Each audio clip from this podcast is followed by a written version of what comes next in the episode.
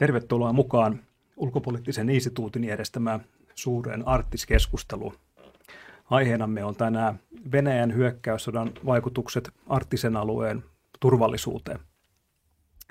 Ajankohta ei juurikaan voisi olla kiinnostavampi.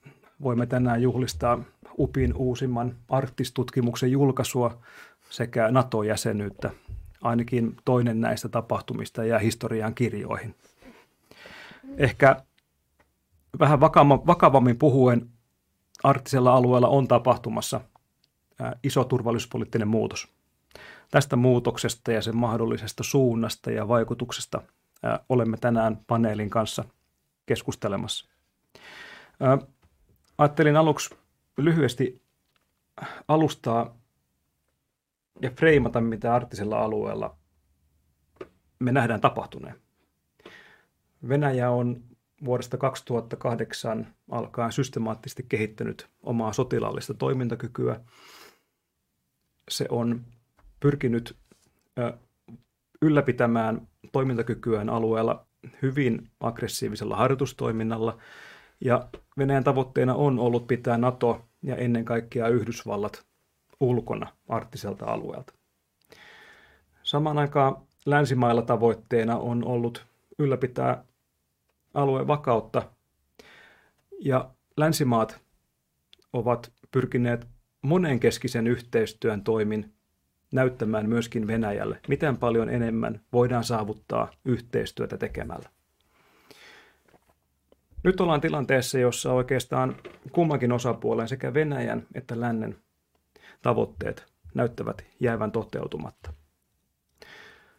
Hyökkäyssodan takia Suomi ja Ruotsi ovat hakeutuneet NATOon. Suomen jäsenyys vahvistuu tänään ja koko arktisen alueen puolustussuunnittelu pysytään nyt ensimmäistä kertaa toteuttamaan yhtenä kokonaisuutena. Tämä tarkoittaa sitä, että läntisten toimijoiden vaikutuskyky alueella vahvistuu ja Venäjän taas tulee uudelleen haastetuksi. Mutta samaan aikaan tämä on myöskin länsimaalle hyvin vaikea tilanne, koska nähdään, että monenkeskisellä yhteistyöllä ei siltikään pystytty ylläpitämään aluetta vakaana ja vastakkainasettelulta pois. Länsimaat tekivät käytännössä kaikkensa pyrkiessään näyttämään Venäjälle, miten paljon enemmän saavutetaan yhteistyövoimin. Suomi teki tätä, Norja teki tätä, Yhdysvallat teki tätä. Läntiset toimijat olivat valmiit jopa jossain määrin omista intresseistään valmiita luopumaan viestiäkseen Venäjälle, että he haluavat pitää alueen vakana. Ja nyt ollaan tilanteessa, jossa käytännössä mikään alueellisen yhteistyön toiminta ei ole käynnissä.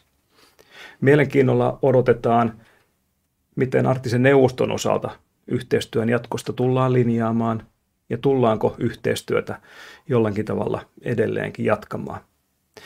On tutkijoita ja poliittisia päättäjiä, jotka eivät missään nimessä halua yhteistyötä Venäjän kanssa arktisella alueella jatkettavan. Ja on taas niitä, jotka näkevät itseisarvona yhteistyön jatkamisen arktisella alueella. Näistä teemoista kanssamme on tänään keskustelemassa hyvin mielenkiintoinen paneeli osallistujajoukko. Pekka Toveri, juuri valittu kansanedustaja, entinen tiedustelupäällikkö, Harri Mikkola, ohjelmajohtaja, ulkopoliittinen instituutti, äh, ulkopoliittisen instituutin Mr. Arktis. Sanna Kopra, yliopistotutkija Lapin yliopistosta ja arktisesta keskuksesta ja Anton Staffans, puolustusministeriö, erityisasiantuntija. Tervetuloa kaikille. Kiitos. Kiitos. Ja heti alkuun kaikille yhteinen kysymys. Miten te näette arktisen alueen turvallisuuspoliittisen tilanteen muuttuneen? Aloitetaan Harrista. Joo, kiitoksia ja hyvää historiallista iltapäivää minunkin puolestani. Oikeastaan Samu puhuit jo ison osan siitä, mitä mä olisin sanonut tähän ole, alkuun. Ole hyvä. mutta, mutta voin ehkä jatkaa siitä, että niin kuin voidaan sanoa, että niin kuin viimeisen kymmenen vuoden aikana alueen turvallisuustilanne on heikentynyt tällaisen niin kuin yleisen suurvaltapoliittisen kamppailun kontekstissa ja oikeastaan tämä niin kuin, niin kuin jännitteisin hetki koettiin siinä, siinä, siinä Krimin miehityksen jälkeisinä vuosina, jolloin Venäjän sotilainen toiminta alueella oli huipussaan, eli silloin yhä, yhä niin kuin aggressiivisempia harjoituksia, yhä enemmän niin kuin lännessä, lähempänä Norjan rajaa, nähtiin yhä aktiivisempaa sukellusvenetoimintaa, yhä aktiivisempaa strategisten pommittajien lentotoimintaa muun muassa. No nyt viimeisen vuoden aikana alueella on ollut niin tässä merkityksessä hiljaisempaa. Johtuu hyvin paljon, veikkaisin myös siitä, että, että Venäjä on kaulansa myöten ongelmissa Ukrainassa ja, ja, ja heille ei ole minkäännäköistä halua, halua lähteä sitä venettä keikuttaa siellä, siellä pohjoisessa, eikä varmaan kykyäkään. No tietysti tämä Venäjän täysmääräinen, täysmittainen hyökkäyssota reilut vuosi sitten niin oli, oli karu herätys hyvin monessa eurooppalaisessa pääkaupungissa, myös arktisten valtioiden pääkaupungissa tähän niin sanotusti uuteen todellisuuteen Venäjän kanssa, vaikka ne jälkiviisasti voidaan sanoa, että merkit on ollut kyllä, kyllä pitkään, pitkään tota näkyvillä, että mitä tulevan pitää. Mutta joka tapauksessa tässä nykyisessä tilanteessa niin voidaan oikeastaan sanoa, että hyökkäyssota on vaikuttanut kahdella tavalla, eli niin kuin alueen merkitys koko euroatlanttisen, euroatlanttisen alueen puolustukselle, siis arktisen alueen merkitys euroatlanttisen alueen puolustukselle korostuu oikeastaan kahden tekijän kautta. Toinen on tämä tota, ydinasepelote, joka Venäjällä on. Venäjän ydinasepeloteen terävin kärki on siellä, siellä Kuolassa ja toinen on sitten nämä Pohjois-Atlantin merireittien suojelu. Ää, niin kuin ulkopolitiikan saralla tämä on ollut kova isku just tälle arktisen yhteistyön paradigmalle. Puhutaan arktisesta ekseptionalismista tai arktisesta ainutlaatuisuudesta, miten se nyt käännetäänkään, jossa alue nähdään niin kuin on ihan sitä kylmän sodan loppumisen lopun vuosista nä- alkaen tai lähtien nähty niin kuin rauhan ja yhteistyön dialogin alueena Venäjä ja lännen välillä niin kuin huolimatta ongelmista muualla, muualla maapallossa ja, ja, nyt tämä on todella, todella haastettu. Ää, lisäksi ehkä nyt on paikallaan niin kuin ottaa huomioon tämän päivän luonteen, niin sanoa se, että, että kun Suomi liittyy NATOon ja Ruotsi liittyy kohta, niin kyllähän se niin kuin, alueen turvallisuusdynamiikka muuttuu, voimatasapaino alueella muuttuu, se on erittäin suuri strateginen tappio Venäjälle. Ja, ja myöskin tällä on tota, erinäköisiä vaikutuksia sille, miten niin turvallisuutta Euroopan arktisella järjestetään, mutta me varmaan palataan näihin kysymyksiin myöhemmin, mutta tämä näin aluksi. Kiitos Harri. Sanna, jos pyydän sinua vastaamaan samaan kysymykseen, niin vielä sen verran taustutan myöskin kuulijoille, että sinulla on vielä spesifisti Kiina-fokus arktisessa tutkimuksessa. näkyykö tämä Kiinan roolin muutos suhteessa Venäjään tai arktisen alueen jollakin tavalla sinun tutkimuksessasi? Miten sinä näet arktisen alueen turvallisuustilanteen muuttuneen? Mm, kiitos. Harri tyhjensi jo pankin aika pitkälti, että tuota, mietin itse, että se on hyvin niin kuin, symboliarvoa sillä, että Pekka Haavisto on nyt para-aikaa Brysselissä tota, NATO-asiakirjoja allekirjoittamassa, koska hän oli myös henkilö, joka allekirjoitti Suomen liittymisen arktisen neuvostoon 1996. Ja tota, nythän nämä kummatkin sopimukset on ihan erityisen merkittäviä arktisen turvallisuuden kannalta ja niin kuin ratkaisevassa roolissa, miten arktinen, arktista turvallisuutta on, on käsitelty ja, ja miten se on nähty. Eli silloin 90-luvulla tai siitä alkaen oli just tämä rauhan tyyssiä ja keskityttiin ympäristökysymyksiin ja kestävään kehitykseen ja muuhun. Ja nyt sitten onkin tullut tämän Ukrainan sodan jälkeen ollaan siirtynyt takaisin siihen, niin kuin palattu tavallaan siihen kylmän sodan asetelmaan, jossa on kovan turvallisuuden kysymykset keskiössä. Toki arktinen turvallisuustilannehan on jo muuttunut jo ennen Ukrainan hyökkäystä, eli, eli tota, varsinkin just Kiinan rooliin on suhtauduttu koko ajan yhä, yhä negatiivisemmin sen jälkeen, kun Trump nousi valtaan Yhdysvalloissa ja ja tuota, se semmoinen ulkopoliittinen muutos tai kansainvälisen poliittinen muutos alkoi 2010-luvun lopussa, niin kyllähän se on näkynyt arktisella myös. Ja tota, kyllä meilläkin jo siinä 18-19 vuosina su- alettiin suhtautumaan huomattavasti kriittisemmin Kiinan arktisiin intresseihin aluksi oltiin hyvin innoissaan kaikenlaisista erilaisista investoinneista, varsinkin Lapissa, että oli jäämeren rataa ja kaikenlaisia tehdashankkeita ja muita. Ja, ja tota, kovasti oli odotuksia, mutta nehän ei juurikaan mitkään toteutunut näistä hankkeista. Ja sitten alettiin myöhemmin miettimään sitten, että minkälaisia turvallisuusulottuvuuksia näihin mahdollisiin projekteihin liittyy. Ja nyt NATO-jäsenyyden mm. myötä tietenkin suhtaudutaan Kiinaan sitten varmasti hyvinkin vielä – kriittisemmin, etenkin juuri sen takia, että kun Kiina ei ole ollut halukas kritisoimaan Venäjän hyökkäyssotaa tai ottamaan vahvaa roolia siinä sitä vastaan. Hän ei ole materiaalisesti tukeneet Venäjää, mutta mm. joka tapauksessa heillä on ideologisia syitä, tämmöinen Amerikka-vastaisuus ja Naton laajenemista vastustava yhteinen ideologia, niin tota, yhdistää kyllä heitä siinä, että tukikin Venäjälle kyllä sieltä löytyy. Kiitos Sanna erinomaisia analyysin paloja tähän meidän keskusteluun ja kiitos vielä kun nostit tämän aikajänteen, millä ollaan toimittu.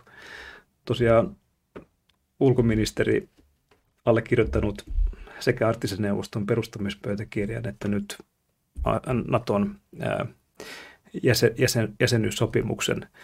Ja historiassa ollaan nähty nyt näin paljon tapahtuvan kuitenkin näin lyhyessä ajassa, niin tämä aikajänne jotenkin nousee kiinnostavaksi tekijäksi myöskin arktisella alueella. Ja ehkä jatkokysymykseksi, jos sallit sen, että me nähdään niin kuin akuutin kysymyksen varsinkin Euroopan puoleisella arktisella olevan nimenomaan Venäjä. Mutta toisella puolella Atlanttia se uhka yhdistetään ehkä vieläkin merkittävämmin Kiinaan ja Kiinan nousevaan rooliin.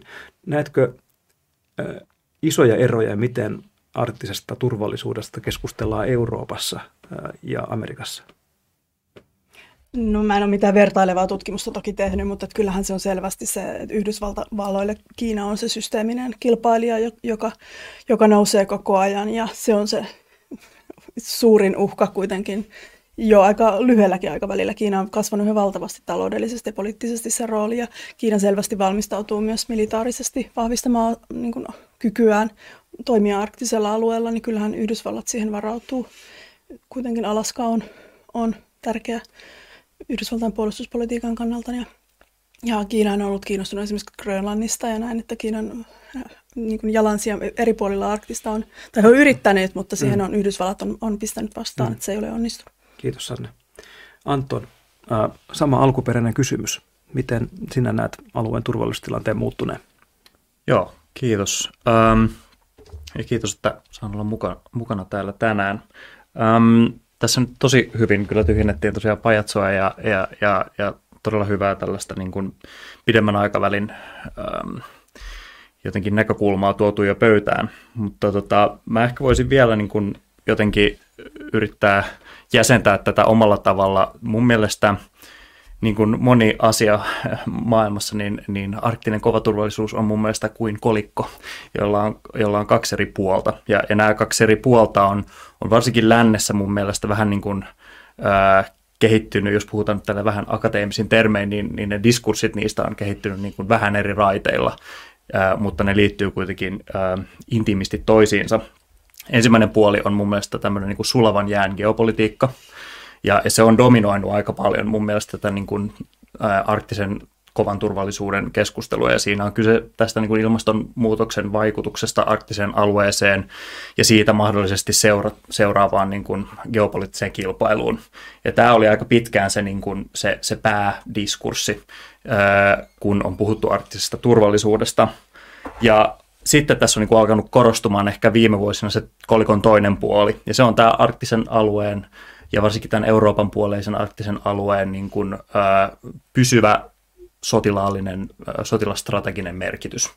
Ja, ja siitä me tähänkin asti tänään ollaan enemmän puhuttu, eli, eli se selvästi korostuu nyt eri tavalla kuin, kuin aikaisemmin, mutta sehän ei tarkoita, että tämä olisi joku uusi asia, mm. vaan, vaan niin kuin se on tavallaan ollut siellä taustalla koko ajan ja, ja sitten nyt, nyt kun niin kuin yleinen turvallisuustilanne on, on niin kuin heikkenemään päin, niin silloin se, se sotilastrateginen merkitys, joka on osittain ainakin niin kuin irrallaan ilmastonmuutoksen vaikutuksista, niin korostuu.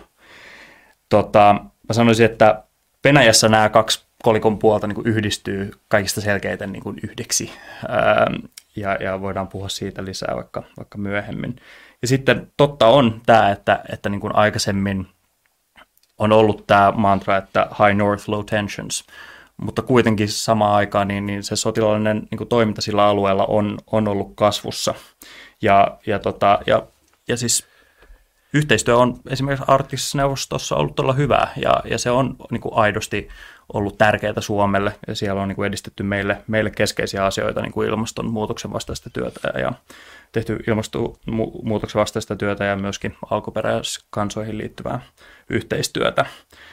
No sitten tullaan nyt vähän, vähän lähemmäksi tätä päivää, niin, niin, niin mun mielestä kesäkuussa 2021 julkaistussa valtioneuvoston arktisen politiikan strategiassa aika hyvin jo tunnistettiin tämä, että, että mikäli tilanne muualla Euroopassa tai muualla maailmassa menee selvästi huonompaan suuntaan turvallisuuspoliittisesti, niin se todennäköisesti heijastuu myös arktisella alueelle. Ja, ja meidän näkökulmasta niin tavallaan tämä riski on realisoitunut nyt Venäjän aloittaman, aloittaman sodan myötä mutta se on realisoitunut toistaiseksi lähinnä poliittisesti. Eli, eli tiedetään, että, että tota Venäjän kanssa tehtävä yhteistyö arktisessa neuvostossa ja myöskin Barentsin euroarktisessa neuvostossa niin on jäissä tällä hetkellä. Eli se poliittinen seuraus niin on siinä, mutta kuten tässä jo todettiin, niin, niin tavallaan semmoinen niin kuin sotilaallinen vastakkainasettelu ei ole, ei ole niin kuin meidän näkökulmasta mitenkään, mitenkään erityisemmin vielä kasvanut alueella. Ja sitten kuten tästä todettiin myös aikaisemmin, niin, niin Suomen ja Ruotsin liittyminen sitten NATO-jäseniksi, niin kyllähän se muuttaa tätä niin kuin dynamiikkaa arktisella alueella, että siitä ei pääse mihinkään. Ja, ja me seurataan tätä tilannetta tarkkaan. Öö, öö, kuten siinä tosiaan siinä arktisessa strategisessa silloin todettiin, niin, niin, niin koska nämä eri alueet on dynaamisesti liitoksissa toisissaan, niin, niin ei, ei voida niin sulkea pois sitä, että, että se vastakkainasettelu leviää muuallekin. Kiitos Anton ja Pekka. No, ekaksi vähän puhuu tuosta Yhdysvalloista, kun siellä tuli palveltua kolme vuotta Yhdysvalloissa Kanadassa puolustusmiehenä. Ja, ja se muutos oli hyvin niin kuin, dramaattista siinä mielessä, että 2016 niin, niin Washingtonissa ketään ei kiinnostunut arktinen alue, paitsi Alaskan kahta senaattoria. Kaikki muut oli niin kuin, että mikä alue. Ja sitten rannikko, rannikkovartiosto oli vähän kiinnostunut, koska ne halusi uudet, uudet jäämurtajat. Mutta sitten kun hallinto vaihtui ja, ja, ja tota, kenraali Mattis tuli puolustusministeri, niin hänen aikanaan sitten tätä DOD, eli Yhdysvaltain puolustusministeri, kirjoitti ensimmäisen arktisen strategian, jonka pohjalta sitten puolustussaaret, puolustussaaret on tehnyt kukin oman arktisen strategiansa, ja siinä selkeästi nostettiin, että nyt suurvaltakilpailu on tullut arktisella alueella. Että tota, ja kansallisessa strategiossa tätä arkista taloutta ei juurikaan oltu viimeisen 20 vuoteen millään tavalla noteranttu, mutta nyt niin kuin nostettiin selkeästi, että kilpailu on, on, on tullut arktiselle alueelle ja siihen pitää varautua ja, ja siihen pitää valmistautua. Ja sitten ryhdyttiin, niin kuin amerikkalaisen tapaan kuuluu, ryhdyttiin tekemään toimenpiteitäkin asian, asian eteen. Ei, ei mitään niin kuin merkittävää kilpavarustelua, ei sinne uusia joukkoja juurikaan tehty, mutta, mutta johtamisvalmiutta joukkojen, to, nykyisten joukkojen kykyä toimia arktisella alueella ja niin edespäin lähtiin kehittämään voimakkaasti. Perustettiin, ja tämä oli niin kuin molemmilla puolilla, sekä Tyynemeren puolella Alaskassa että Euroopan puolella, kun perustettiin Norfolkiin toinen laivasto uudestaan, uudestaan nimenomaan juuri Pohjois-Atlantin tota, suojaamiseen. Ja, ja, ja, tota, eli se muutos on hyvin, nope, hyvin nopeata ja totta kai se nyt vaan kiihtyy, kun Venäjä, mitä aggressiivisemmin, aggressiivisemmin Venäjä toimii katsotaan Venäjän kannalta, niin, niin Jenkeillä on ollut joskus niin vaikeuksia muistaa, että ne on arktinen maa. Niin ota, venäläisillä ei ole mitään ongelmaa siitä, että, että he on pisin, pisin, pisin jäämeren rannikko ja, ja, ja tota, 20 prosenttia onko periaatteessa 60 prosenttia maa, maamassasta on, on niin periaatteessa arktisella alueella, mutta kuitenkin hyvin, hyvin suuri alue. 2 prosenttia bruttokansantuotteesta taisi arktisella alueelta ja niin edespäin. Ja, ja tota, kun Venäjä on jos nyt ilkeästi, ilkeästi sanoo, lainaisi taas kenraali Mättisiä, että se on huoltoasema, jota pyörittää mafia, jolla on ydinase. Niin Venäjän tulevaisuuden kannalta, koska taloutta ei ole kehitetty, niin se hiilivetyjen vieminen on tärkeä juttu. Ja, ja, ja hiilivetyjä siellä pohjoisessa on. Niin se nähdään, että se on niin tulevaisuuden kannalta Venäjälle tärkeä juttu. Ja tyypillisen venäläisen tapaan niin näitä asiaa, niitä etuja siellä ei ruveta hoitamaan yhteistyöllä, vaan sillä, että luodaan sellainen voima, että voidaan tarvittaessa sitten hallita niitä vaikka väkisin. Ja niin kuin mainittiin tässä ensimmäisessä alustuksessa, että tai ensi sanoissa, että Venäjä on johdonmukaisesti 15 vuotta rakentanut sitä sotilasta kykyä siellä pohjoisessa. Ja, ja nyt, kun tota, nyt kun sotaa käydään Ukrainassa, Venäjän maavoimat on, on tota, aika huono, huonoon kuntoon siellä, siellä menneet, sen uudelleen rakentaminen tulee merkittävästi kestä, äh, kestämään, kestämään merkittävän ajan, niin tota, arvioisen tarkisen alueen merkitys vain korostuu, koska se on ainoa alue, missä Venäjä on enää sotilaisesti ylivoimainen. Sen, sen merivoimat, ilmavoimat ei ole kuitenkaan tässä sodassa kärsinyt läheskään niin paljon kuin maavoimat. Ja ne poisilla alueilla he on jo pelkästään jäämurtajalaivastosta takia ja sen tota, siellä olevan infrastruktuurissa takia ylivoimainen länteen nähden. Niin, ne, tota, olettaisin, että Venäjä pyrkii kynsinhampaan pitämään kiinni tästä ylivoimasta jatkossakin. Eli, eli satsaus, satsauksia kun tehdään, niin kyllä arktinen suunta tulee olemaan heille tärkeä. Varsinkin nyt kun Suomeen, Suomeen ja jossain vaiheessa Ruotsin NATO-jäsenyys, niin tosiaan heikentää heidän strategista asemaansa Kuolassa, joka on, on, niin kuin heidän, on Venäjän portti arktiselle alueelle. Niin, niin tota, merkittävästi, niin varmasti tullaan kiinnittämään siihen enemmän huomiota ja, ja pyritään sitten estämään lännen toimintaa eri keinoilla, josta sotilaan toiminta on yksi, hybriditoiminta on toinen. Mutta jännitteet tulee valitettavasti varmaan kasvamaan lähivuosina siellä alueella. Kiitos Pekka. Käytit täsmälleen samaa termiä, mitä minulla olisi ollut jatkokysymyksissä. Pitääkö Venäjä kiinni kynsin hampaan, ja niinhän se näyttää olevan. Mutta voitko yrittää Pekka vielä selittää sitä, että minkä takia Venäjä kaivaa verta omasta nenästään myös arktisella alueella, jos mietitään sitä, että se on systemaattisesti kehittänyt omaa toimintakykyä ja se on saavuttanut käytännössä etulyöntiaseman. 2014 ja Krimin valtauksen jälkeen niin sekä alueen länsimaat että Venäjä tuntui ainakin jonkun aikaa olevan vähän tarkkailuasemissa ja miettimään, että mihin suuntaan se nyt tällä lähtee. Kumpikaan ei halunnut sitä lähteä eskaloimaan mihinkä suuntaan. Mutta sitten 2016 alkaen suurin piirtein Venäjän harjoitustoiminta muuttui oli entistä aggressiivisempaa. Sillä simuloitiin jo käytännössä sitä, että miten voidaan ottaa norjalaisia alueita haltuun. Minkä takia tehdä näin, koska tiedetään, että se vaan lisää alueen länsimaiden huolta, kohdistaa huomiota, ja kun huomiota kohdistetaan tarpeeksi, niin jossain kohtaa sinne kohdistetaan myöskin resursseja. Mm. Mikä niin kuin luenta tässä voi olla taustalla? No Tota, se on hyvä kysymys, että Venäjällä on joskus, joskus pakonomainen tarve ruveta sahamaan sitä oksaa, millä ne istuu. Että, että, että tota, halutaan osoittaa sitä voimaa ja kuvitellaan, että sillä sitten pystyttäisiin estämään toisen toimintaa tai pelottaa, pelottamaan toista. Ehkä sitä on niin kuin, kuunneltu liikaa omaa propagandaa ja kun oma propaganda sanoo, että länsi on heikko, niin sitten ei ole mihinkään, mihinkään ja kun näyttää voimaa, niin antaa aina periksi, niin mm. kuvitellaan, että tällä tämä niin pelittäisi. Mm. Ja, ja, ja, kun ei osata, kun ei ole, tausta, ei ole taloudellista voimaa, ei, ei, ei, ei, ei ole taloudellista voimaa, ei, ei ihan oikeasti syvällisesti ymmärretä kuitenkaan länsi, länsimaista ja länsimaista ajattelua ja toiminta, toimintatapaa, niin sitten vaan tehdään niin kuin aina ennenkin mm. on tehty näyttää mm. sitä voimaa ja uskotaan, että kyllä tämä tällä, tällä lähtee. Ja kun ei ole kauheasti, niin kuin, tai olla kuitenkaan ihan oikeasti kauheasti halua mihinkään avoimeen todellisen yhteistyöhön, koska yhteistyö tarkoittaa aina sitä, että siinä tähän kompromissia ja molemmat puolet hyötyy. Kun Venäjä taas on pelannut koko ajan, koko Putinin kauden nollas, nollasummapeliä, että Venäjä vahvistuu, muut heikkenee. Ja sama se on arktisella mm. alueella. Ja mm. Venäjä, Venäjä, Venäjä pitää saada jotain, jolla länsimainen pitää heiketä. Mm. Ja. Tämä on itse asiassa yksi asia, mikä itseänikin huolestuttaa Venäjän suhteen Venäjän jatkuvat virhearvioinnit sen oman toiminnan osalta. Miten on väärin luettu tilannetta. Se tapahtuu Ukrainan osalta ja se on tapahtunut arktisella alueella. Se on tapahtunut suhteessa Suomeen.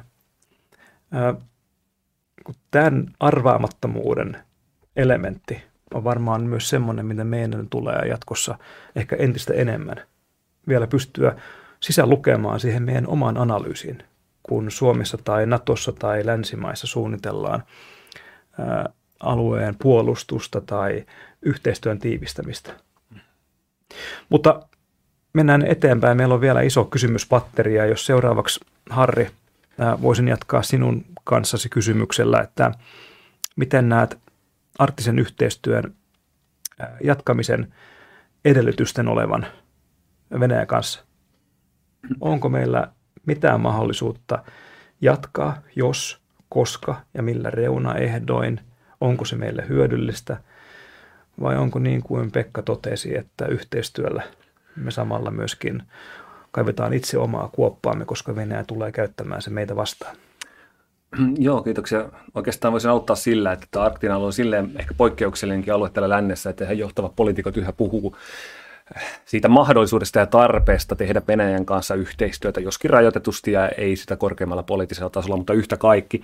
Tavallaan niin kuin, mä kyllä suhtaudun hyvin skeptisesti tämän, tämän niin kuin ajatuksen järkeen. Oikeastaan meidän pitää erottaa se, että, että mitä me pyritään saamaan. Jos meillä on tarkoitus saada niin kuin ilmastonmuutokseen liittyvää niin kuin konkreettista yhteistyötä ja sitä dataa, mihin tarvitaan Venäjä, niin Venäjä on, on tärkeä. Jos ta- tavallaan niin kuin tarkoitus on arktisen alueen kautta niin kuin lieventää jännitteitä lännen ja Venäjän välillä, niin kysyn, että mitä me ollaan saatu.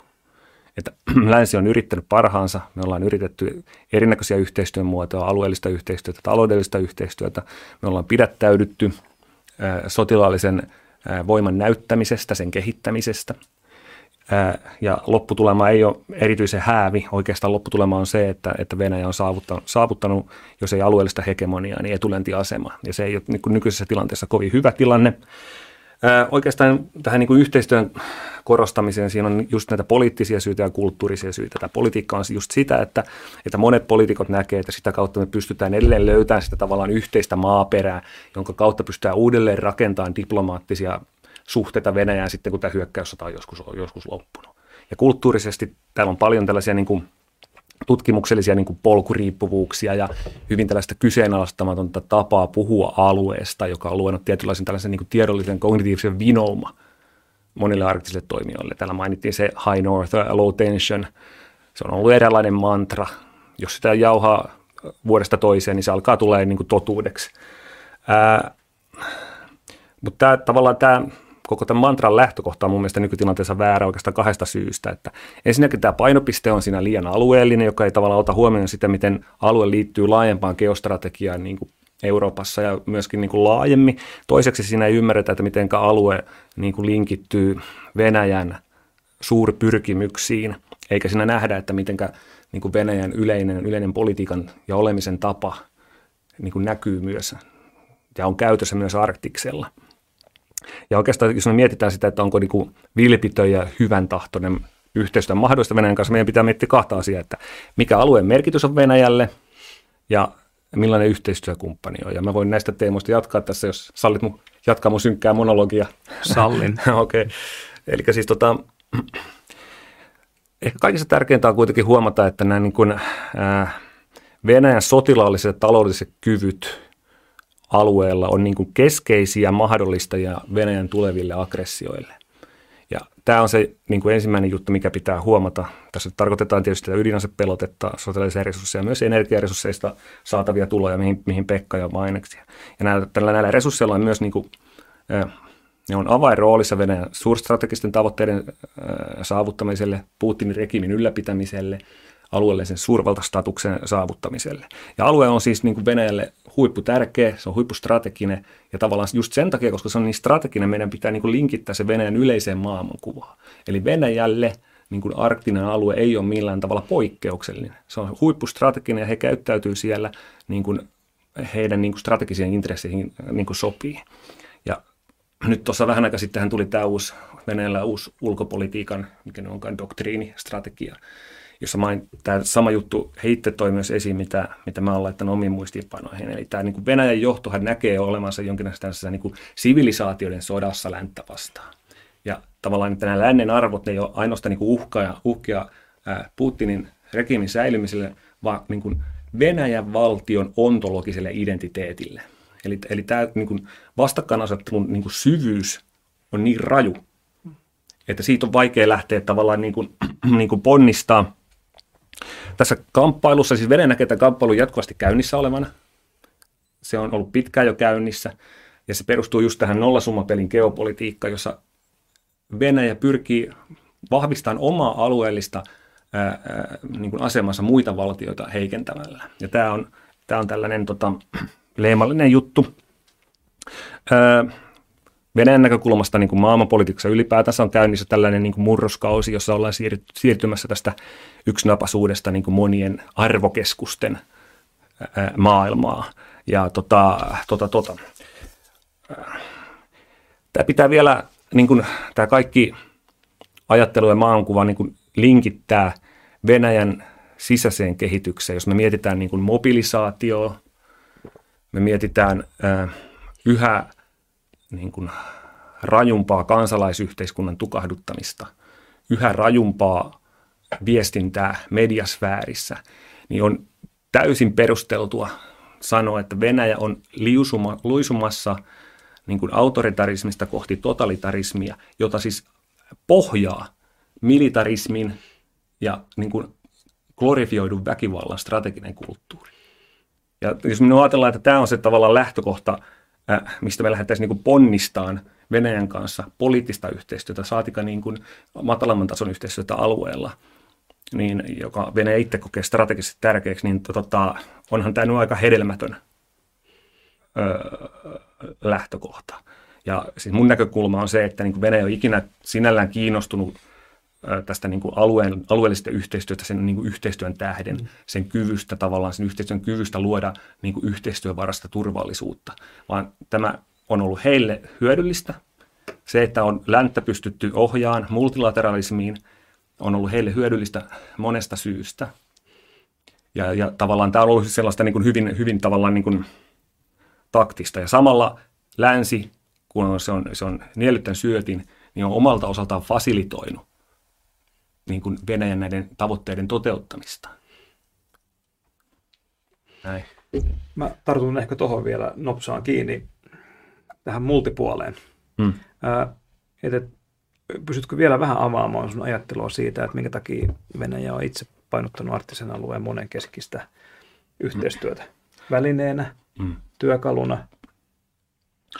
Joo, siis oikeastaan se Venäjä on tiedostanut, että länsi kokee tämän arktisen alueen ekseptionalismin ja yhteistyön arvokkaana. Ja niin arvokkaana, että, että länsi on pystynyt, niin kuin pyrkinyt tekemään hyvin monia semmoisia niin askeleita, joka näin jälkikäteen ajateltuna ei ole ollut ehkä meidän intressien mukaista. Ja Venäjä on yhdistänyt tässä hyvin tällaista niin kuin aggressiivista, aggressiivista niin kuin sotilastoimintaa, joka on luonut sitä eskalaation uhkaa ja samalla painottanut sitä niin kuin alueen omassa toiminnassaan sitä alueen multilateraalia toimintaa. Ja tämä on onnistunut ensinnäkin niin pitää Naton pois alueelta. Toisekseen, tämä, kun tämä syötti on tavallaan nielty niin, niin, niin täydellisesti, niin länsi on niin kuin aliinvestoinut oman pidäkkeen ja puolustuksen kehittämiseen pohjoisessa.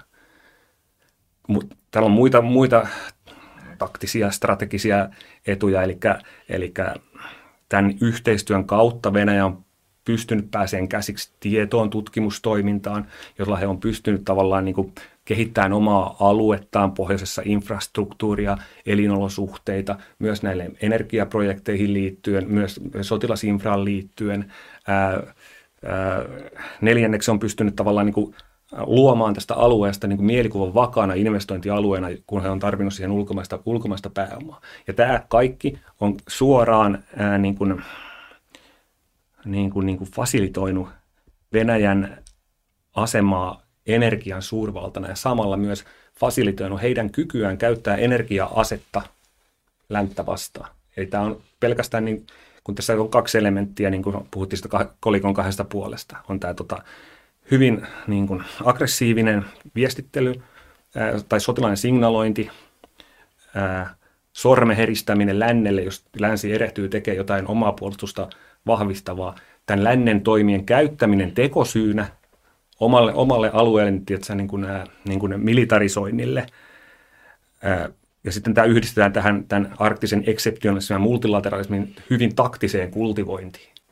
Niin tämä on tavallaan se niin kuin vyyhti, jo, jo, tai se kokonaisuus, miten mä, mä sen näen. Mm.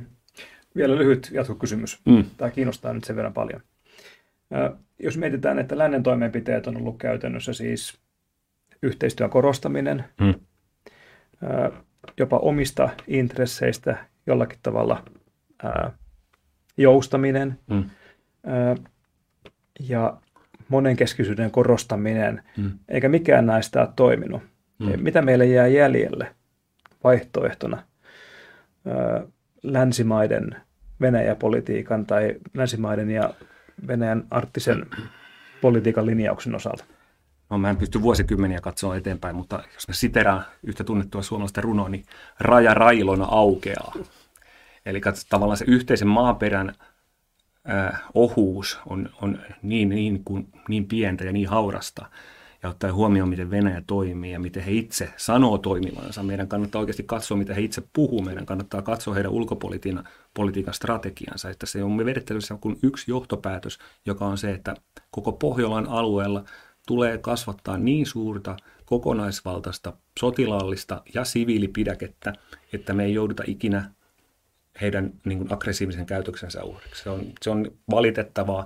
Toivon, että tilanne ei olisi tällainen, mutta niin kuin on vaikea nähdä mitään muuta johtopäätöstä. Ja siihen me, se johtopäätös niin kuin tänä historian päivänä niin kuin osoittautuu todeksi, että tämä niin deterrenssivaje, mitä me koettiin siinä vaiheessa, kun, kun Venäjä hyökkäsi Ukraina, oli niin suurta, että meidän on pakko tehdä semmoinen toim, toimenpide ja päätös, mitä me ei ollut ikinä kuvitellakaan vielä vähän ennen kuin se tehtiin.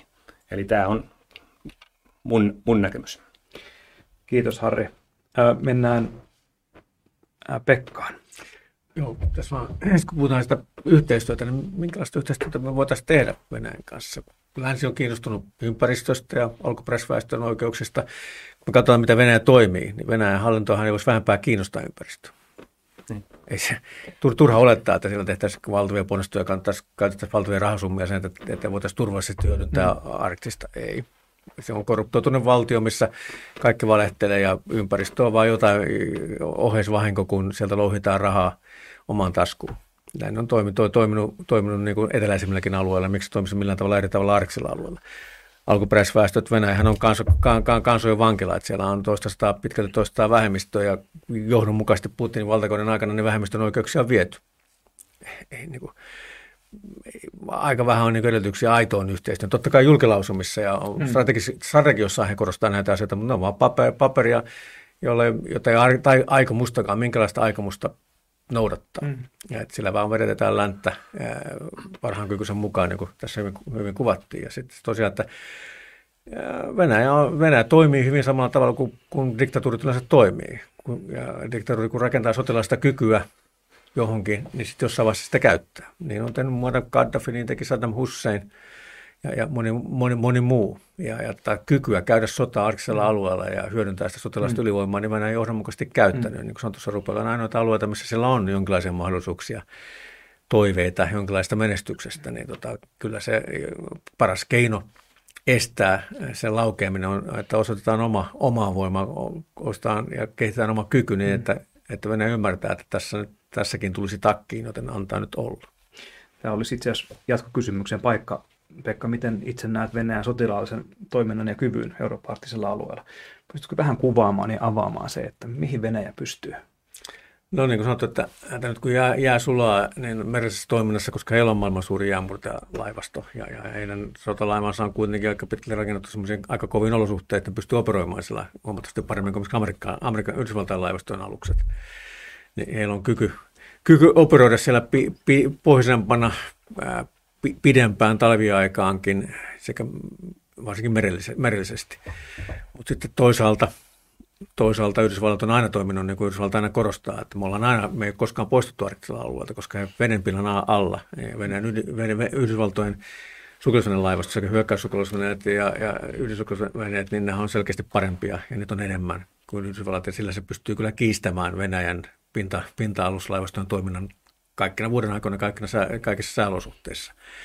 Ja, ja, ja toisaalta puhutaan sitten ilmavoimasta, niin, niin tota, länsi on täysin ylivoimainen ilmassa.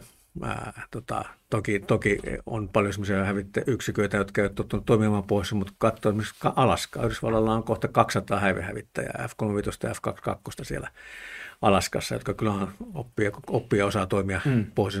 pohjoisen olosuhteissa. Ja ilmavoimallisestikaan Venäjä ei kyllä pysty haastamaan länttä. Että kyllä tässä niin kuin, silloin on se parempi infrastruktuuri. Silloin on parempi läsnäolo tällä hetkellä. Yhdysvallat joutuisi niitä suoritus, suorituskykyä sinne siirtämään, mutta jos Yhdysvallat niin kuin länsi sitten rupeaa siirtämään sitä sotilasta voimaa sinne, niin kyllähän Venäjä ei ole niin vahva kuin miltä se näyttää. Mm. Ja nyt kun se maavoimallinen kyky, mikä heillä on ollut, niin se on niin kuin tapettu tuolla Ukrainassa – Ja, ja, tota, ja kun katsoo ihan voimasuhteita vaikka tällä Pohjois-Euroopan alueella, niin ei sillä voimalla, mikä Venäjällä on tällä hetkellä, tai jopa ennen hyökkäystä Ukrainaan oli tuolla, niin ei sillä nyt olisi mitään merkittävää satu aikaiseksi.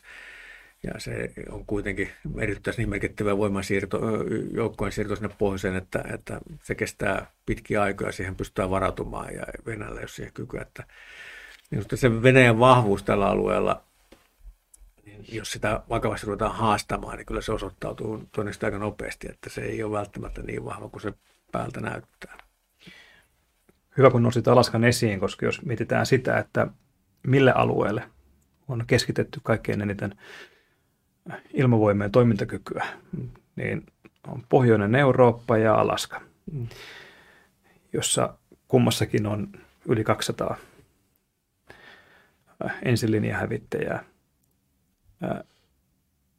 Niin mahdollisuus tämmöiseen pelotteen nostoon ja rakentamiseen ja kasvattamiseen, kasvattamiseen näyttää olevan, olevan olemassa, mutta sitä ei olla käytetty – niin, että sitä olisi selkeästi signaloitu venäläisille. Mm. No, joo, kyllähän tämä on tämä tyyppistä länsimaista deeskalaatiota, että ei haluta tilanne, että Norja on asettanut mm. rajoitteita, että kuinka pohjoisessa voidaan rau- tota, harjoitella ja muuta vasta, mutta kyllähän nämä viime vuosien isot no, norjalaiset harjoitukset, vaikka ne, niitä ei tuotu ihan pohjoiseen, mutta kyllähän ne on niin merkittäviä harjoituksia mm. ollut. Se, että Yhdysvaltain lentotikalusostot pitkin monien, monien vuosien jälkeen käy siellä pohjoisessa, vaikka kesäaikaa, mutta kuitenkin, kuitenkin se, että, että pohjoismaiset ilmavoimat harjoittelee jossain näitä ACE Arctic Challenge-harjoitukset, missä sulla on 80 nykäistä hävittäjäkonetta, harjoittelee sellaisia operaatioita, joista Venäjän ilmavoimat näkee vain märkiä unia – niin kyllähän se varmasti on niin kuin kiinnittänyt huomiota Venäjällä, että mm. ollaan vähän huolestuneita, että, että tota, tässä ei välttämättä asiat ole ihan siltä, miltä näyttää. Mutta onko se venäläinen traditio, että silloin kun nähdään tämä, että, että ollaan ehkä jäämässä vähän altavastajan asemaan, niin sitten silloin mennään vaan aggressiivisempaan suuntaan. Kyllä. Ja se on aina... näyttänyt myöskin niin kuin toimivan. Kyllä, kun katsoo toimitaan entistä, entistä just niin kuin sanottu, tehdään, tehdään GPS-häirintää, mm. vedetään yli, ylilentoja länsimaisen sotalaivan yli tai mennään häiritsemään niiden tiedustelukoneita tavalla, joka on, joka on epäammattimaista ja mm. vaarallista. Mm.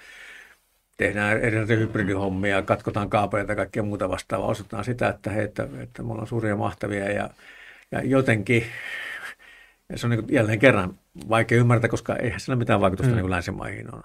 Okei, okay, no idiotit lentää niin kuin lentää, mutta tota, me lennetään silti, jatketaan silti tätä toimintaa tällä alueella. Mutta luoko se sitä eskalaatio-uhkaa sitten? Vaikuttaako se siihen länsimaiseen poliittiseen päättäjään, siihen ylimpään sotilasjohtoon? No mä sanon, että ei se nyt sotilaisiin vaikuta, mutta kyllä se poliittiseen johtoon voi vaikuttaa. Mm. Se, että, että tota, tässä nyt on vaara, että, että tulee vahingossa, vahingossa mm. tota, kriisi, jos me mm. ollaan liian aggressiivisia itse. Ja, ja yritetään sitten ohjata, ohjata mm. toimintaa vähän rauhallisempaa. Kiitos Pekka. Harri, sä haluaisit kommentoida? No joo, mulla olisi ollut, ollut vaan semmoinen tota, nopea kommentti tähän liittyen, että lännellä on tendenssi deeskalaatioon ja, ja tämmöiseen tota, vastaaviin, vastaaviin asio, asioihin, niin tuossa meidän tutkimuksessa, joka tänään tosiaan julkaistiin, minkä, minkä mainitsit siinä alustuksessa. Siinähän on tämmöinen kartta siitä, että missä sekä toisaalta niin kuin Venäjä on harjoitellut, mutta toisaalta länsi. Ja kyllä länsi on aika lailla niin kuin kunnioittanut sitä Norjan ja Venäjän välistä merirajaa niin kuin rajana, missä on, mm. missä on toimittu. Ja se tavallaan myös osaltaan kertoo siitä, että Venäjä on pystynyt luomaan tällaiset niin kuin punaiset viivat, jota niin kuin kunnioitetaan. He itse toimii hyvin aggressiivisesti, hyvin lähellä Norjaa. Ja tämä on tavallaan semmoinen mielenkiintoinen äh, yksittäinen esimerkki, joka vahvistaa tuota, mitä, mm. mitä myös Pekka, Pekka äsken puhui. Joku se on, se on Venäjä siinä on niin tuommoista mitään sotilaista järkeä, että, että venäläiset pienet alusyksiköt ja, ja alukset, jotka itse asiassa ei ole sovellu, korvetuluokan alukset, jotka ei sovellu pitkiin merioperaatioihin, niin pyörii siellä Pohjanmerellä ja Norjan rannikolla ja Iso-Britanniassa toimii aggressiivisesti, kun kaikki tiedetään, että ilman mitään lentotukea noin alus, alusosastojen hengissä, niin kuin jos ruvetaan ammu, ammuskelemaan, niin tota, näiden alusosastojen hengissä pysymisaika lasketaan tunneissa, ei päivissä niin kuin täysin Naton yli, ilmaylivoiman piirissä, mutta tota, sitä toimitaan sitä kuvaa ja, ja tota, niin kuin, kai se vaikuttaa kun ammattisotilaaseen, joka nyt tietää, että mitä todellisuudessa tälle, että ei, mm. ei edusta yhtään mitään muuta kuin itsemurhaa, jos johonkin mm. tämmöisen operaation lähtee, niin sille vaikutusta, mutta sitten kyllä se katsoo lehdistöä ja mediaa, missä, miten sitä käsitellään, niin kyllä se sitten taas siviilitoimijoihin voi vaikuttaa tämä, että, että onpas ne vahvoja mm. ja pitääpäs nyt olla varovainen, ettei järjestetä liikaa Venäjän karhua. Kiitos Pekka. Sanna, otetaan seuraavaksi taas Kiina-aiheisen, Kiina-aiheinen kysymys ja haluaisin tiedustella, että miten sinä näet, että miten Venäjän hyökkäyssota on vaikuttanut Venäjän ja Kiinan välisiin suhteisiin arktisella alueella. Jotenkin tuntuu, että niin selkeä trendi nähtiin 2014 jälkeen, kun Venäjä valtasi Krimiin. Ja pakotteilla alettiin Venäjän pyrkiä vaikuttamaan. Ja Kiinan vaikutusvalta tuntuu kasvava Venäjän kautta ja Venäjän arktisella alueella. Onko tämä semmoista, mitä me voidaan nytkin olettaa näkevämme? Miten sinä näet näiden suhteiden kehittyvän arktisella alueella? Joo, kyllähän talousyhteistyö Kiinan ja Venäjän välillä on kasvanut merkittävästi sen Krimin valtauksen jälkeen, koska Kiina on käytännössä ollut ainoa, joka on sinne Venäjän arktiselle alueelle ollut halukas sijoittamaan, ja, ja koillisväylähän ei voida hyödyntää, jos ei sinne merkittävästi infraa lisää rakenneta, ja sitten tietysti nämä energiavarat, mitä siellä on, niin Kiina on ollut hyvin, hyvinkin innokas investoimaan nesteytettyyn maakaasuun siellä, ja nyt Ukrainan sodan alettua, niin kyllähän energiavienti Venäjältä Kiinaan on kasvanut merkittävästi, että kyllä Kiina on selkeästi hyötynyt halvan energian muodossa, mutta sitten myös muiden hyödykkeiden muodossa. Ja just muutamia päiviä ennen kuin tämä hyökkäyssota alkoi, niin Xi Jinping ja Vladimir Putinhan tapasivat silloin Pekingissä ja tekivät tämän yhteistyöjulistuksen, jossa he halusivat nimenomaan arktista, tai arktinen oli yksi osa-alue tässä yhteistyön lisäämisessä, ja he julistivat, että heidän ystävyys ei tunne rajoja ja näin poispäin, mutta sitten käytännössä on kuitenkin näyttänyt siltä, että kyllä sillä ystävyydellä on myös rajansa. Että heillähän on Kiinalla ja Venäjällä historiallisia epäluuloja toisia kohtaan ja tota, semmoisia historiallisia jännitteitä, jotka varmasti varjostavat sitä, että voiko, voiko toiseen luottaa. Ja sitten heidän keinovalikoimahan on myöskin hyvin erilainen, että Venäjällä on niin kuin nähty niin tämmöiset perinteiset sotilaalliset keinot käytössä ja Kiina käyttää enemmän taloudellista valtaa nostaakseen omaa maailmanmahtiansa – ja kiinnostavaa oli nyt, kun Xi Jinping vieraili Moskovassa muutama viikko sitten ja he teki tämän yhteisen julkilausuman silloin myös, niin siinähän mainittiin erikseen se, että ei tule käyttää tai uhata ydinaseilla tai ydinaseita ei tule sijoittaa, tai ydinasevaltion ei tule sijoittaa ydinaseita oman valtionsa ulkopuolelle. Ja Kiinahan on jo aikaisemminkin varoitellut selvästi Putinia siitä, että ydinaseissa menee se ystävyyden raja. Että se, se, se ei ole rajatonta. Se ei ole rajatonta, että se, ainakin ydinaseet on, tuo sen viimeisen rajapyykin siinä kohtaa. Mutta oli sitten mielenkiintoista, että vain muutama päivä tai julistuksen jälkeen Putinhan ilmoitti, että he aikovat valko ydinaseita sijoittaa, niin se tuntui ehkä vähän semmoiselle keskisormen mm. osoitukselle sitten taas Kiinan suuntaan. Ryppyjen rakkaudessa. Niin kyllä, että itselleni tuli mieleen, että oliko sitten Putinilla jotain tyytymättömyyttä tähän tapaamiseen, että mm. hän ei ehkä saanut ihan kaikkea mitä halusi. Yksi esimerkki, mitä on, on nostettu mm, mediassa esille, on tämä kaasuputki. Hän mm. suunnittelevat uuden kaasuputken rakentamista Siperiaan, eli siis niin kuin Venäjä Venäjältä Mongolian kautta Kiinaan. Ja tota, Tätä diiliä ei mainittu tässä julkilausumassa eikä allekirjoittu mitään sopimusta ja Putin varmasti toivoo, että näin olisi tehty. Sehän olisi kuitenkin hänen arvovallan kannaltaan mm. ollut hyvin merkittävää. Se ei tietenkään lyhyellä aikavälillä olisi mitenkään Venäjän nykyistä kassaa parantanut, ne on pitkiä projekteja, mm. mutta arvovaltakysymys kuitenkin. Ja sitten toisaalta Putinhan myös esitti samassa yhteydessä, että Venäjä on valmis rakentamaan tällaista yhteistyöelintä Kiinan ja Venäjän välillä, jotta koillisväylää voitaisiin kehittää. Mm. Mutta en ole myöskään nähnyt sitten Xi Jinpingin tai muuten mitään niin kuin kiinalaisreaktiota tähän, että se jää nähtäväksi mm. sitten, että miten se, tuleeko se materiaalisoitumaan jotenkin ja mitä se sitten käytännössä olisi. Tämä on äärimmäisen kiinnostava kehityssuunta, mitä Venäjän ja Kiinan suhteessa on tapahtumassa. Jos miettii sitä, että Venäjä on siirtänyt energian myyntitoiveensa nyt aika lailla puhtaasti Aasiaan ja erityisesti Kiinaan. Ja jo viimeksi nähtiin se, että Kiinan neuvotteluasema oli niin paljon vahvempi, että he hinnas hintaa koko ajan alaspäin. Ja Venäjä joutui koko ajan tulemaan vastaan siinä. Ja tämä oli pitkällinen prosessi. Ja nyt oliko ehkä toivomuksena, että tai Venäjän odotuksena tai Putinin odotuksena, että tämä olisi tehty nopeammin, että he olisi saanut sen jonkun varmuuden siitä niin kuin tulosta. Onko tästä tähän liittyen niin kuin sulla tietoa? Ei mulla sen tarkempaa tietoa, mutta näin mä epäilen, että se myöskin on. Mutta Kiinahan ei ole mitenkään hyvää hyvyyttään tukemassa niin. Venäjää, vaan kyllä he varmasti laskeskelee hyvinkin tarkkaan, niin. mikä on taloudellisesti järkevää ja myös poliittisesti järkevää. Niin. Kiinahan on kuitenkin hyvin riippuvainen, tai heille on hyvin tärkeää Yhdysvaltain ja EUn kanssa mm. käytävästä kaupasta, että ei he halua mm.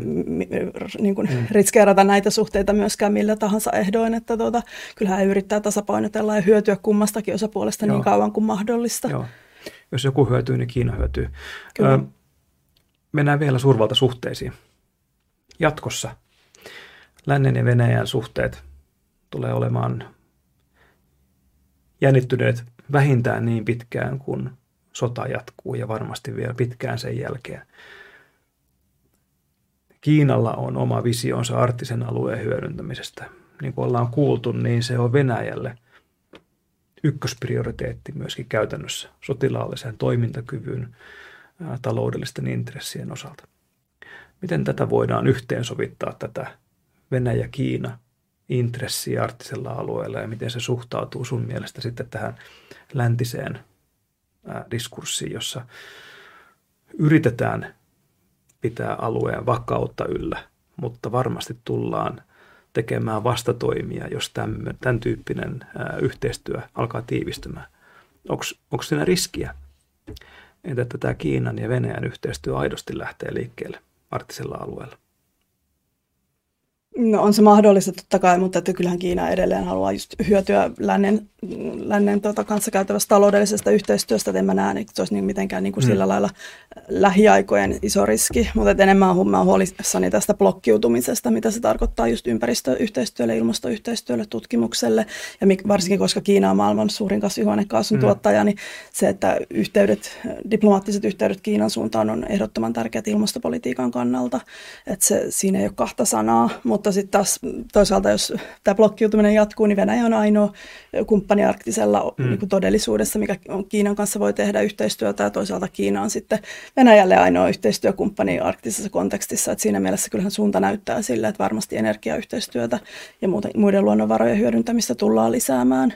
Ja sitten pitkällä aikavälillä, niin mitä se sitten tarkoittaa Kiinan sotilaalliselle läsnäololle arktisella, koska jos heillä on vahvat ta- taloudelliset mm. intressit, niin luultavasti sitten armeija seuraa perässä. Ja kyllähän ne on jo esimerkiksi mm. Venäjän kanssa aloittaneet sellaista tutkimusyhteistyötä, jota voidaan niin kuin ajatella, että esimerkiksi jäänalasta akustiikkaa mm. tai viestintää, mitä varmasti sitten sukellusveneille halutaan tuottaa tietoa, että siellä voidaan sitten operoida tulevaisuudessa, koska eihän he tiedä, ei kiinalaisillakaan ole tietotaitoa kuitenkaan tästä mm niin kuin jäis, jäisistä olosuhteista, niin hän tarvitsee ennen kaikkea nyt tutkimusta. Ja tämä arktisen tutkimuksen kaksoiskäyttöpotentiaalihan tässä on niin kuin huolestuttanut jo jonkin aikaa. Ja Venäjän kanssa varmasti yhteistyötä sillä saralla tullaan tekemään. Eli eteenpäin mennään, mutta ainakin toistaiseksi vielä se on asteittaista. Ja ystävyydellä on jonkinnäköinen reunaehto ja raja. Näin mä, näin mä olettaisin. Tietysti sitten, kun Kiinan äh, niin kuin vipuvoima kasvaa mm. Venäjän suhteen, niin mitä se sitten mm. myöskin esimerkiksi tarkoittaa, että minkälaisia vaateita tai ystävällisiä pyyntöjä he voivat esittää niin. Venäjälle, esimerkiksi just sukellusveneiden satamakäynneistä siellä Koillisväylän varrella. Tai... Lainaatko tukikohtaa? Niin, nimenomaan. Tai Joo. muuten sitten jotakin et, mm, poliittista Joo ystävällismielistä neuvottelua arktisessa kontekstissa, että se voi niin kuin sitä kautta vaikuttaa kyllä. Joo, kiitos Sanna. Anton, mennään läntiseen yhteistyöhön alueella. Joo. Tapahtuu melko paljon. Tapahtuuko riittävästi? Miten sä luonnehtisit tätä lännen sotilaallista toimintaa Euroopan arktisella alueella? Joo, no tässä oikeastaan sitä on sivuttu useampaan kertaan ja, ja tota, aika, aika paljon kyllä siitä, mitä tässä on sanottu, niin, niin pystyn niin kuin pystyn allekirjoittamaan ja, ja henkilökohtaisesti on, on, on samaa mieltä monesta. Tota, mutta ehkä jos mennään vähän taaksepäin, niin, niin tämä niin kuin, niin kuin mä tuossa aluksi sanoin, niin, niin se siihen niin kuin arktisen alueen kovaan turvallisuuteen ja tähän sotilastrategiseen merkitykseen, niin on, ky, ky, kyllähän siihen on niin ruvettu heräilemään tässä lähinnä viime vuosina. Että, että Krimin myötä niin, niin jonkun verran se niin kuin kiinnostus tätä aihetta kohtaan on, on noussut ja se on ollut meillä tota, Suomen puolustusyhteistyössä, niin se on ollut aika semmoinen vakioaihe, varsinkin tässä niin kuin pohjois-eurooppalaisessa kontekstissa. Ja, ja kyllä se on näkynyt sitten myös konkretiassa, että just niin kuin tota, Pekka mainitsi, niin, niin esimerkiksi just Arctic Challenge Exercise, yksi Euroopan suurimmista ilmastoharjoituksista nykyään, niin, niin joka järjestetään muuten nyt, nyt tulevana kesänä taas, niin, niin se on niin kuin johtanut myös konkretiaan, konkreettiseen toimintaan se keskustelu, mutta täytyy kuitenkin todeta, että eihän se kärkiaihe ole ollut, varsinkaan niin kuin tämän pohjois-eurooppalaisen kontekstin ulkopuolella, että jos katsotaan vaikka viime vuonna hyväksyttyä Naton strategista konseptia, niin High North, niin kuin se, sitä Natossa kutsutaan, tätä arktista, niin se mainitaan kerran. Ja, ja vähän tälleen ohimennen siinä niin kuin Venäjän uhkaa kuvaavassa osassa. Eli, eli se, on, se on ehkä semmoinen kuvaava, kuvaava juttu. Mutta sitten, kuten tässä on, on monta kertaa todettu, niin kuitenkin tämmöinen niin kuin puolustusnäkökulmaa laajempi kiinnostus arktista aluetta kohtaan, niin, niin onhan se ollut aika paljon kasvussa. Ja, ja, ja just on, se on niin kuin nähty erityisesti Yhdysvalloissa tämmöisen niin kuin globaalin suurvaltakilpailun yhtenä areenana. Ja, ja tässä tietysti just tota, korostuu tosi paljon Kiina ja sen rooli niin kuin Yhdysvaltojen näkökulmasta, kuten Sanna tässä hyvin jo aiemmin, aiemmin kuvasi. Mutta tosiaan niin, niin kyllä sitä niin kuin konkreettistakin toimintaa on, että just, just tätä niin kuin, äh, harjoitustoimintaa, että Norjan, Norjan harjoitukset ja, ja itse asiassa äh, nythän, nythän on niin, että kun Cold Response ensi vuonna taas järjestetään, niin, niin sen nimi on vaihtumassa Nordic Responseiksi ja, ja tätä, tätä niin kuin, äh, nytten suunnitellaan yhdessä Pohjoismaiden kesken jo, jo täyttä häkää ja, ja tota, yhteistyö on, on hyvää. Ähm, sitten lisäksi niin, niin tota, Norjassahan rotatoi brittisotilaita, alankomaalaisia niin kuin, ö, melko säännöllisesti. Brite, britit on, niin kuin, siitä on ollut uutisissakin nyt, että britit on niin kuin, vähän pysyväisluonteisemmin niin kuin, rotatoi siellä ja, ja niin kuin tällaista harjoitustoimintaa on. Ja, ja tämä on ehkä se viimeinen pointti, minkä mä sanoisin, että, että nimenomaan niin kuin yksittäiset NATO-maat on niin kuin lisännyt toimintaansa viime vuosina, että just Yhdysvallat, Iso-Britannia ja yhdessä toki Norjan kanssa niin on, on ruvennut melko säännöllisesti viime vuosina suorittamaan tämmöisiä niin kuin vapaan merenkulun purjehduksia melko pitkällekin tuonne pohjoisella jäämerellä. Ja, ja kyllä tämä kaikki kuitenkin jonkunlaista signalointia, että silleen vähän, mm. vähän ehkä puolustaisin tässä, tässä tätä, mm. tätä, tätä puolta, että, että ei niin kuin täysin, täysin tumput suorana ole, ole, ole katsottu toki. Öö, mutta, tota, mutta joo, Tanska satsaa myös valvontakapasiteettiinsa öö, melko suurilla summilla tässä juuri parhaillaan heidän niin kuin arktisilla alueilla, Färsaarilla ja, ja, ja Grönlannissa. Ja, ja, tota, ja sitten britit, jenkit ja Norja mm. tekee, tekee läheistä yhteistyötä näiden Poseidon merivalvontalentokoneiden ö, osalta. Eli, eli kyllä, kyllä siellä niin kuin myös tapahtuu, tapahtuu asioita. Hyvä. Eli ei pelkästään tumput suorana. Hyvä ei. juttu. Paitsi, että se ei voi olla missään nimessä Nordic Response, koska se kuulostaa niin lutuselta. Silloin se on siis varmasti kyllä niin kuin vahtokarkkia ja ja makkaran paistamista nuotiolla. Cold response on sentään pelotteen rakentamista. Meillä loppuu aika ihan pian kesken, mutta viimeinen kysymys kaikille. Kun Suomi Natossa, kun Ruotsi pian Natossa, pitäisikö Naton visioida omaa arttinen politiikkaansa ja jos millainen se olisi? Ehdottomasti pitäisi, kun se vaikka Etelän, Etelän NATO-maat sitä ei tykkääkään, niin kyllä se on sen verran tärkeä Euroopan puolustuksella, että se pohjoinen, pohjoinen sivusta pitää ja kyllä sen pitäisi luoda arktinen politiikka. Ja se ei välttämättä tarkoita sitä, että sinne pitäisi niin merkittävästi joukkoja keskittää muuta vastaavaa, vaan tärkeintä on saada se luoda, luoda kyky pitää tilannekuvaa, että tiedetään, mitä siellä tapahtuu, luoda johtamiskyky ja sen jälkeen sitten luoda kyky tarvittaessa sitten siirtää, eli että on koulutettuja joukkoja, jotka on varustettu oikealla varustuksella, jotka voi tarvittaessa olla sitten merimaa tai ilmavoimaa siirtää alueelle, deployable force, niin tota, niillä ei pystytä soitamaan tämä asia. Että ei sinne tarvitse niin uusia varuskuntia rakentaa tai pysyviä mm. divisioneja mm. perustaa, mutta se niin tilannekuva, johtamiskyky ja kyky siirtää joukkoja operoida siellä, niin se on ihan riittävä. Kiitos Pekka. Harri. Joo, ehdottomasti samaa mieltä.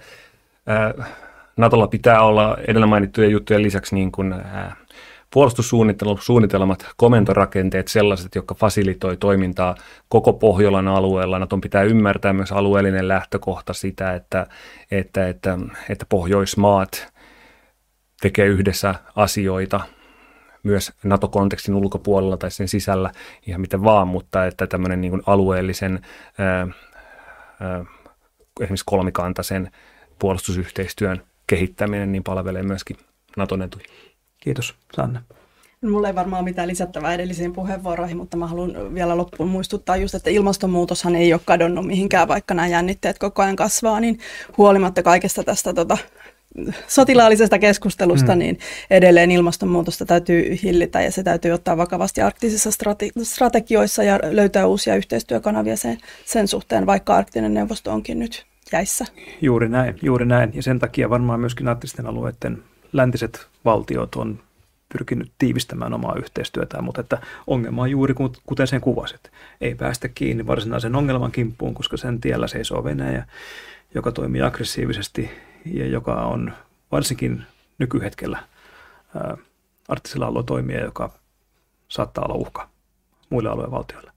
Anton. Erittäin hyvin, hyvin nostit esiin sen niin kuin arktisen alueen suurimman uhan, vaikka kova turvallisuus ja, ja nämä uhat on, on nyt paljon tapetilla, niin nämä, nämä muut asiat ei saa unohtua. Ähm, nyt vasta tässä näillä näppäimillä ollaan, ollaan pääsemässä Naton jäseneksi, niin, niin arktisen strategiaan Natossa, niin en, en vielä, vielä uskalla ottaa kantaa. en tiedä, onko lippu vielä salossa. Mutta, tota, mutta, mutta tässä tosi hyvin nostettiin kyllä niin kuin meille tärkeitä asioita. Eli näinhän se on, että, että niin kuin Euroopan puolinen arktinen alue on, on meidän puolustuksen kannalta aivan niin kuin todella tärkeää tärkeää aluetta ja, ja silloin meidän niin kuin intressissä on, että, että Natolla on, on niin kuin, ö, suunnitelmat ja, ja, ja niin kuin suorituskyvyt ja, ja juurikin komentorakenteet kunnossa, kunnossa tältä, tältä osin. Se, mikä niin kuin nyt Suomen ja Ruotsin ja toivottavasti pian myös Ruotsin osalta niin kuin Natossa muuttuu, niin on, on se, että se painopiste on aikaisemmin hyvin pitkälti ollut merellinen Naton toiminnassa. Ja, ja tota, arktisella alueella ja nyt kun Suomi ja Ruotsi on, on liittymässä NATOon, niin, niin, niin se painopiste vähän muuttuu ja, ja tulee niin kuin isot maa-alueet, ää, ilmatila, Naton ilmatila arktisella alueella kasvaa aika merkittävästi ja, ja niin kuin tämä toimintakyky tai toimintakyky niin kuin näissä, näissä niin kuin puolustushaaroissa, jos puhutaan tälleen meidän jargonia, niin, niin, tota, niin, niin on niin kuin olennaista meille. Ja sitten vielä semmoisena niin isona strategisena niin kuin ajattelun muutoksena, niin, niin tämä niin kuin arktisen alueen ja sitten myös Itämeren alueen niin kuin strateginen linkitys. Että kyllähän se nyt ihan selkeästi niin kuin vahvistuu, koska voidaan niin kuin käsitellä tätä pohjoista yhtenä kokonaisuutena. Niin nämä on ehkä ne pääteesit. Kiitos Anton. Meillä alkaa aika loppumaan minulla on hyvin epäkiitollinen tehtävä yrittää vetää yhteen, mitä on keskusteltu. Opponoikaa, jos olen väärässä. 30 sekuntia. Arttinen on Venäjälle alueelle äärimmäinen prioriteetti. Se tulee olemaan sitä jatkossakin, mutta länsimaat tulevat haastamaan Venäjän suhteellista etulyöntiasemaa tiivistyvän yhteistyön myötä. Kiinan roolin nähdään edelleenkin kasvavan. Yhteistyö on syvää, mutta ei välttämättä rajatonta. Yhdysvallat näkee ja tunnustaa nykyään eri tavalla arktisen alueen merkityksen ja sen vaikutukset voidaan nähdä vasta konkreettisesti vuosien päästä, kun Yhdysvallat käyttää myöskin rahaa siihen, mitä se ensin priorisoi. Mutta kiitos kaikille panelisteille. Kiitos, kiitos Upiliven osallistujille. toivottavasti pääsitte kiinnostavan keskustelun äärelle. Panelistit toivottavasti jatkavat tätä kanssani itsetilaisuuden jälkeen, mutta kiitoksia kaikille. Kiitos. Kiitos, kiitos paljon. Kiitos